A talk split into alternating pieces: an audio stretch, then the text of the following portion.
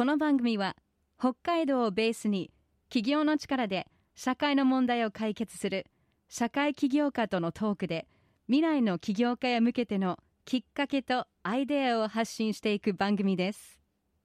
進行 MC はスタートアップコミュニティスターズ代表で起業家支援を行っている入澤拓也さん。そしてアシスタントは私アイシスです。さて本日のゲストは株式会社ワタラクシア代表取締役伊藤純子さんです。おはようございます。おはようございます。よろしくお願いいたします。よろしくお願いいたします。初めましてなんですけども、はい。早速なんですけども、はい。このワタラクシアってどういう意味なんですか？こちらですね聞き慣れない方多いと思うんですけども、はい。えっと、私らしく働く幸せをというのを会社のモットーに掲げているんですけどそれをあの造語として哲学の用語で「アタラクシア」というあの心のあの平静といった意味がある言葉と掛け合わせて「ワタラクシア」というふうな会社名を造語で、はい、作りました。これはワタラクシア株式会社ワタラクシアはどういう事業をやられてるんですか？はい、えっと、すごくいろんなことしてるんですけども、はい。あのまず一つモットーがありまして私らしく働く幸せな、うん。えーそれをですねどんなライフステージでも誰もが自分らしく働ける社会づくりを目指しているというところをですね大事にしながら、事業内容としては、もうずっとやってるのが女性のための企業スクール、うん。なでしこスクールというのを2014年からやってるんですけど、そのそういったあの働きたいっていうし働くということに関してのさまざまな仕事をしてましてあと最近では、まあ、中学生高校生とか大学生のキャリア講演など行ったりしていまうん。すはい、へえ、2014年からや会社をやってるんですか？会社自体はですね2015年12月あからなんですよね。先にこのなでしこスクールを始めて後から会社をそうなんです、はい、最初いきなり会社ではないところから個人事業主から始めたんですけど最初。はい。えそのなでしこスクールをやろうと思ったきっかけみたいなのあるんですか？あ私にあの20代の頃あのはい。自律神経失調症で引きこもりだったっていう過去がありまして、うん。本当にすごい引きこもりだったんですよ、へー。外に見えないですね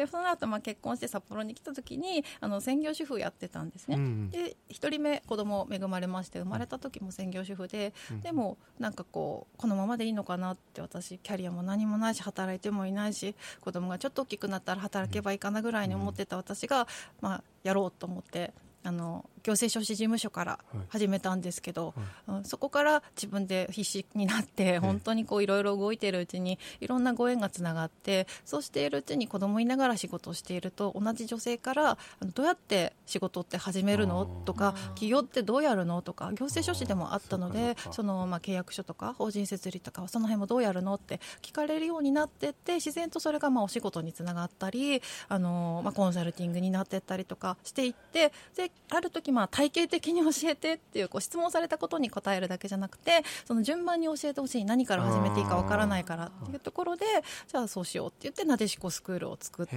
のが始まりです。それはどこに作ったんですかスクールは？スクール自体は今自体はもうオンラインがメインなんですけど事務所があるんですけどそこで実際に集まってっていうのはもうコロナきっかけに一切やめてオンラインなので、まあ、全国場合によっては海外の方もちょっと参加してくださったりとかするようになりました。ちっちゃい企業なんですけどね女性の、すごいですね。すごいその行政書士は、えっと、資格を取る勉強をじゃあ子育てしながらやってたんですか？そうですね。これはまだ独身時代。それこそ引きこもり時代の話なんですけど引きこもり中私自信がなくて、あのー資格を取れば何か自信がつくんじゃないかみたいに思っていたところが、まあ、20代ありまして、まあ、引きこもっていて働かないしもう親の親のすねをかじって 生きてる自分にもなんか嫌気がさして何かまあ資格取ろうと思って取ったのが行政書たまたま行政書士だったというかもと持ってたんですね。そうなんです結婚前に。あらすごいですね、まあ、確かに起業するにはね行政書士事務所必ず通らないとそうですよね。登記できないですからね。事業の事務所って何かしらねお世話になる方多いかなと思うんですけど。ど。じゃあいろんな企業のお手伝いもしてたわけですよねそうですね。開業のお手伝いをしてて、はい。ノウハウがあるからそれをこう体系的に教えてほしいと。えー。それを2014年からということはもう8年そうですね。結構何気にな長くなり出るんでましたすねこれまで何社ぐらい起業させてきたんですか、会社はそんなに多くないんですけどなでしこスクールを始めた後に会社化するっていう方が多くて割と個人事業主からスタートする方が多くてまあ、の延べ人数単発の講座とか含めたらまあ1000名ぐらいはなんか関わらせていただいてるかなっては思います。それは札幌でですか、はい、札幌を中心として、まあ、北海道内とあと、まあ、オンラインになってからは全国とかにはなったんですけど。すごいですね。すごいどんな企業が多いんですか？起業される人えっと主にですね女性自分が困った経験を何とかしたいっていう方が多いので女性が喜ぶようなサービス業の方が多いですね。まあ、店舗持つ持たないもありますけども女性が喜ぶ女性が消費者っていう事業の方が多いですね。あとそんなに初期投資が大きくかからない、まあ、エステやるにしてもそんなに大きくない規模だったりとかいうところですね。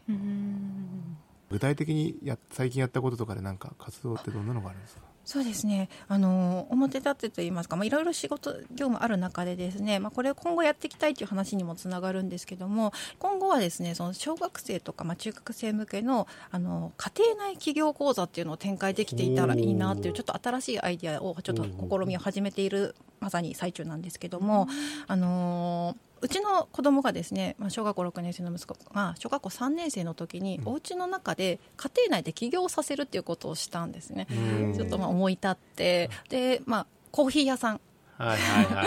あのコーヒー太郎っていう お店の名前で、まあ、何のひねりもないけど分かりやすいコーヒー屋さんがあって、まあ、お客さんは私と夫と、まあ、おじいちゃんおばあちゃんだったりみたいなその身内なんですけど家庭の中の、まあ、ごっこ遊びといえば学校遊びなんですけど、そこであの、まあ、お父さんとお母さんが何に困ってるってっていう、ね、お金を出してまで払ってまで解決してほしい困ってることってなんだろうっていう企業のアイディア出しからしてもらって、まあ、そうした時にじゃあ肩たたきするよとか洗い物するよって、まあ、お手伝いのことを言うんですけど、えそんなので払うわけないじゃん。それぐらいやるでしょっていうふうに言って、じゃあお金を払ってまで本当に欲しいことって何？って言った時に私と夫がコーヒー飲むのが好きだったので、家で自分じゃなくて人に入れてもらって入れてもらう入れたてのコーヒーならお金払うって言ったところからじゃあコーヒー屋さんにしようって始めたんですけどそこからまあお小遣いで、まあ、元入れ金1000円入れさせて、小学校3年生1000円大金ですけど、はい、入れさせてじゃあそこでそのこのお金はお小遣いじゃなくてコーヒー太郎のお金だよっていうふうにしてそこからまあ豆を仕入れさせて、ま、豆以外の計算はちょっと難しくなるのでさせなかったんですけどそこからじゃあ1杯あたり豆は原価いくらかかるんだろうね。じゃあいくらつけないと損するよねって言ってそこからまあ3年ぐらいやってるんですけど、まあ、子供なので波があるんですけどやりたくない時は入れてくれない 拒否されるんですけど。でもそういったことをまあ実際にしてみたらそれをなんかこういいろんなところで話していたらやってほしいって言われることとかありまして、まあ、あとごご縁がつながって今年の1月冬休みに札幌市の産業振興センターさんからちょっとキッズ企業講座やってほしいって言われてでや,、まあ、やってみてすごく反応が良くて。でその話も私自身がまあ起業っていう全員に起業してほしいって決して思ってなくてあくまで主体的に選べるんだよとかその、ね、価値を提供する側としてしての視点を養ってほしいっていうふうに思っているので最初にその働くってなんだろうねっていう話とかお金を得るってなんだろうねっていうこととかをお話ししてから今日の企業講座やるんですけどそうするとお母さん方からあなんかこういうふうに第三者が第三者の大人が言ってくれるのありがたいっていう。そうですね、うんやっぱこの同じような経営者の、ね、お母さん方からも私じゃ子供聞かないから、うん、誰かが言ってほしいって。なるほどね。そうですね。そうですね。それはある、うん、それは我が子だから伝えにくいことがある。伝わら聞いてくれない。でそれをねちょっと今後なんかこういった形をちょっとやっていけたら面白いのかなって子供自身すごいもうか皆さん吸収がすごいんですよね子供って。ス,、ね、ストレートに本当に受け止めてくれて、ね、あお金ってありがとういただくことなんだみたいにすぐ思ってくれたりとかこっちもなんかその姿勢にハッとさせられるというか。なんか他の人のアイデアでコーヒー以外で何かありました？いろいろあります大体思いつきやすいのはお片付け関係だったりとかお母さんがいつも困ってるっていうところでお片付けだったりとかあるんですけどピンポイントでなんかお風呂掃除とかスペシャルな日はあの徹底的にやるけど日常のはちょっと安くするよっていうのとかあったりとか あとはこう買い物代行。お母さん面倒くさがったお母さんの面倒くさいをみんな見てるんですよね。っていういうところとかいろんなアイデアが出てきますね。メニューのこう作り方はその家庭に結構味が出るなとかうんアイロンがけとか。すごいですねクリーニング屋さんになってますねそうなん。ですそうですねそうなんですよ。素晴らしいそっか。手伝わせて当たり前に手伝わせるんじゃなくてそれを仕事としてやらせるっていうだけでそうなんです。全然違いますよね。労働の対価なのか価値の対価なのかっていうところを知ってほしくてなるほど。労働の対価は、ね、1回お皿洗ったら10円みたいなのってあの雇われる対のあのお金のやり方じゃなくて価値を生み出すっていうことを覚えてほしくてなので例えばそのクリーニング屋さんアイロンがけ一つ取ってしても何かサービス追加したらお母さんありがとう増えるかもみたいなすごい考え方。でそれでなんかこう働くっていいなって思思ってほしいこう体感してほしいなって、大人を見てるとどうしても子供たちって大変そう大人になりたくないとか 言うんですけどそうじゃなくて大人ってずるいな早くなりたいな自分もっていう方にしてほしいのでなんかそういった講座通してですけどちょっと体感を起こしてほしいなって。いや素晴らしい。本当に素晴らしいです。ね働きたいっていう思いを。コーヒー屋さんやろう家でもらったそのアイディア。毎朝のコーヒー自分で豆まで買いに行かせたらね子供だって真剣にやるだろうし。楽しそうです楽しそれでね自分であその後好きなものを買うっていうお金をちゃんと使うところまで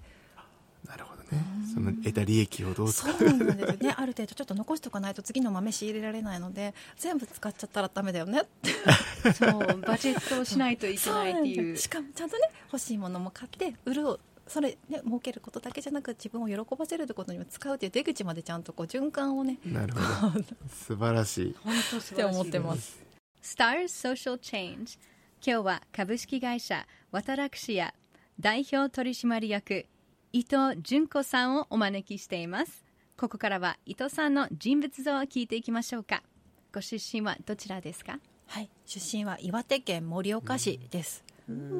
ーいつまでいらしたんですか？えっ、と育ったのが盛岡だけではないところがありまして、うん。父親が転勤族だったので全国の。本当にあの生まれてすぐに、まあ、沖縄も住んでたり長崎も住んでたり広島も住んでたり、まあ、千葉だったりいろんなところに本当に、ね。小学校4つ行ってたぐらいへー。で転勤族の父だったんですけど、まあ、途中からまあ単身赴任をしてそこからはもうあの両親のふるさとである岩手県で、まあ、中高は行ってたんですけど。あそうなんだ。はい趣味は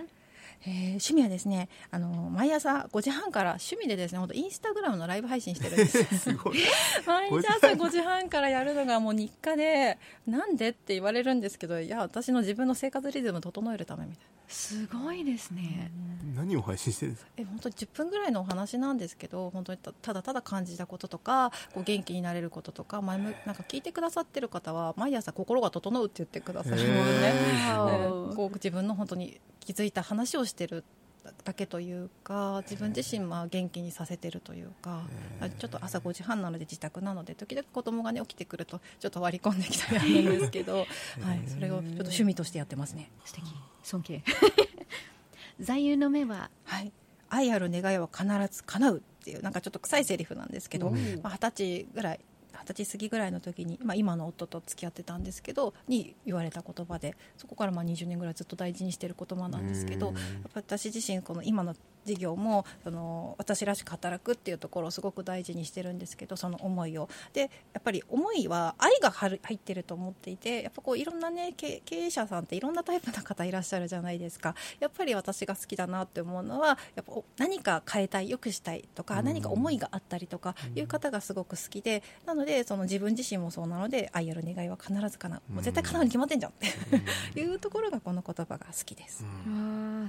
素敵です。子供の頃なりたかった職業は？童話作家です、おおうん。はい。これはねまだね諦めてないです。あいいですね。私ね100歳ぐらいまでは生きると思うのでいつかそのタイミングが来た時かなっていうふうに思っていて子供にお話しするのも好きですし、うん癒しの時間は？あこれはですね3人の子供たちとギューってしてる時間が一番もうすごい好きですね。いや素敵です。ありがとうございます。いやもうなんかワタラクシアの会社の話よりもなんか伊藤さんの話の方がなんかちょっと 入ってきちゃってるからもうちょっと事業の方をちょっと掘りたいと思うんですけど 今後もどんどん続けていきたいと思うんですがなんかもうモチベーションっていうかねこれをやり続ける意義みたいなものって自分の中でどう見出してますか？そうですね。大きいところで言ったらやっぱりその私らしく働く社会づくりっていうところなんですけども日々の目の前のモチベーションというところで言ったら仕事の面とプライベートの面2つあって、うん。仕事の面だとやっぱりお客さんがの目がパッと輝く瞬間こうできるかどうかわからないとか私なんかでできるのかなとか思ったりとかしてるけど、うん。始めた時にパッと輝いていく、うん。あの顔を見たりとかするともうあーあやっててよかったなってもっとやろうってこういう人一人でも出会いたいなって本当に純粋に思うっていうのが一つとあとプライベートではやっぱ子供にあのね母ちゃんかっこいいって 思ってほしいなってこう背中を見てほしいなってこう親がこうキャリア教育ってできないと思うんですよ言葉では。背中だと思うんでいい一緒に暮らしてるからこそ日常の姿勢で分かっちゃうと思うのでそんななんかこう子供が見ても恥ずかしくない生き方働き方してたいなっていうのがモチベーションです。いや大事ですね。大事ですね、うん。いやで最後に夢ですね。なんかその、はい。今後ね伊藤さんが今までやってきたこともあると思うんですけど、それをさらにこう高くはい。目標設定されてると思うんですけども、それで聞かせていただけますか？はい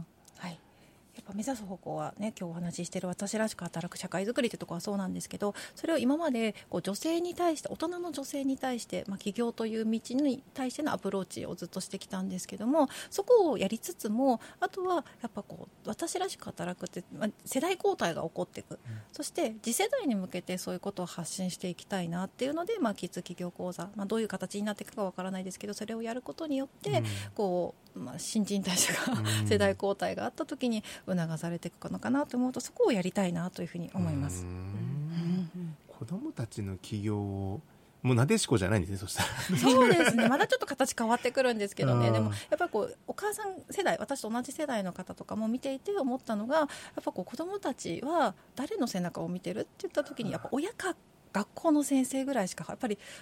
接することがないので。うん、そこをなんかこう突破口というかこう私みたいなよくわかんない人が出大社で出てくるとかちょうどいいのかななんてちょっと思ったりとか、で私自身も本当に3人子供いるんですけど年齢差があるので子育てが長いんですね、うん。なので子育ての当事者っていうことを強みとしてできるんじゃないかと、うん。一番もうね、子供が子育て終わっちゃったら子育ての当事者っていられなくなるんですけど、うん。でも当事者である期間がまだまだ長いので、それをもう逆手にとって強みとしてしまいたいって 思ってですね、はい、ちょっとこの後小学校1年生の娘も、まあ、一番下もですね何かしらの家庭内企業もさせていきたいな、ね、自分の好きなことをやっていけるようにしたいなっていうふうに思ってます。いや本当に素晴らしいですあと最後にですけど、まあ、はい。この番組は、まあ、スターズソーシャルチェンジっていうことで社会起業家の方をお招きして、やっぱ起業の力で社会の課題を解決していくと、今のね女性の活躍っていうのはやっぱ社会の一番の課題だと思うし、まあ、そこに対してこうストレートにこう伊藤さんなんかは立ち向かってると思うんですけど今後の起業を目指す方々にちょっと一言メッセージいただけたらと思います。あはいえっと自分を信じて。なんかすごいかっこいいこと言ってるんですけど私自身がなんか本当自分を信じることしかないなって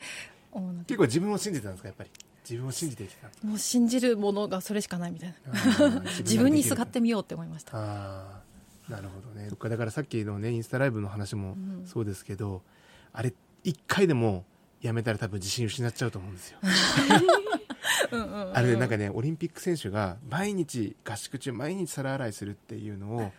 1日だけできなかったんですって。その毎日やるって自分に決めたの。それの1日だけできなかったことが本番の時にどうしても引っかかっちゃってて、自信を失ってメダルが取れなかったっていうのがあって。で続けるって決めたら本当にそれを自分がやらないと自分に自信って持てないんです